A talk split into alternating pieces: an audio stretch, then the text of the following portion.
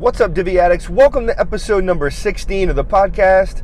We're ready to roll. So, today, what we're talking about is something that has been um, under underground rumblings. I don't know, maybe that's not the right term, but it's been something that I've seen in Facebook groups and forums and Divi communities around the internet. And it is how is Divi going to integrate with Gutenberg? Today we talk about how that's going to happen.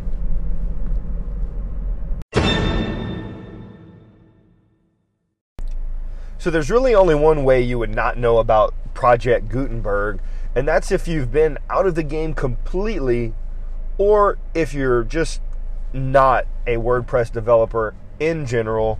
Uh, you probably wouldn't know it, but even then, if you've you know if you've been inside of WordPress, you've seen some mentions of Gutenberg in some of the different WordPress major releases 4.8, 4.9, or maybe just 4.9. I can't remember off the top of my head, but um, those those versions were laying some of the groundwork for what Gutenberg will be. And it seems like, you know, I've played around with the plugin for Gutenberg, and it's it's taking some cues from some visual builders. It's it's it's not like Divi Builder, but it is a huge step forward in the in the regular text editing experience compared to what comes with WordPress today. And you know, in the community, a lot of people have been you know, speculating. They've really been questioning. They've been wondering what is Elegant Themes doing, and how will Divi handle Gutenberg?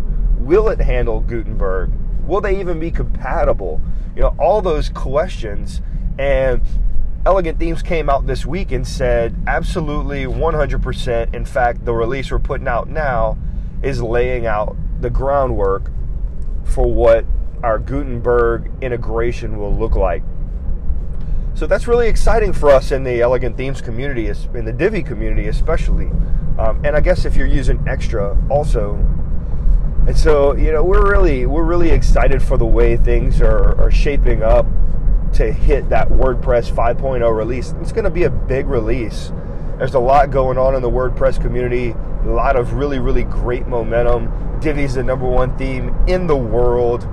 You know, it's great times to be a WordPress user. It's really great times to be an Elegant Themes member. I mean, they're they're just cranking out great work every single week with you know two unique layout packs,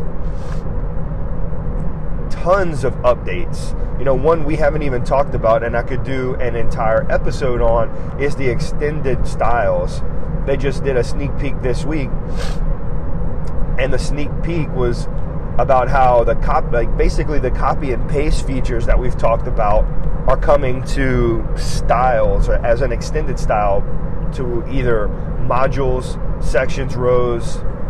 All of those things are gonna are gonna have extended styles where you can just right click, you know, ha- go through extended styles and decide I want a module background style to go all the way across the page, either across only this row or this whole um, this whole module or the whole section.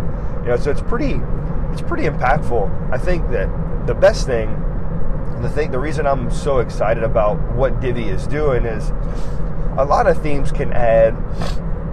Excuse me, not feeling so so well today. A little under the weather, at the sniffles, but we still wanted to make sure this came to you you know, the, the, most exciting thing about what Elegant Themes is doing is that they're not adding the uh, their big, pretty, flashy theme uh, features. I guess is the word I'm trying to say. They're not adding the big, flashy features. Try saying that three times fast. What they're doing is they're adding features that just bring raw efficiency. And you know, if you're a casual Divi user maybe that's cool, maybe that's not. You know, maybe you want the, the theme builder or the header builder and the footer builder and those pieces. And, and, and, I can't tell you that as a developer, I don't want those too. I mean, I would absolutely love to have them, but there are some great community themes like Divi Ultimate, mm, the Mighty Header Menu Maker. That is, that's, those plugins are awesome also and they extend the features of what Divi doesn't necessarily have out of the box. And that gets me where I want, and I can create with that or a CSS, I can create some unique headers and footers. I love the efficiency. So for me, you know, I love exactly where they're going, and these new features, the Gutenberg support, uh, the the extended styles, all those things are just really, really, really awesome. So I hope you're as excited about all these features and developments inside of Divi as I am. We hope you have enjoyed this episode and have an awesome week. We'll catch you in the next episode. Peace.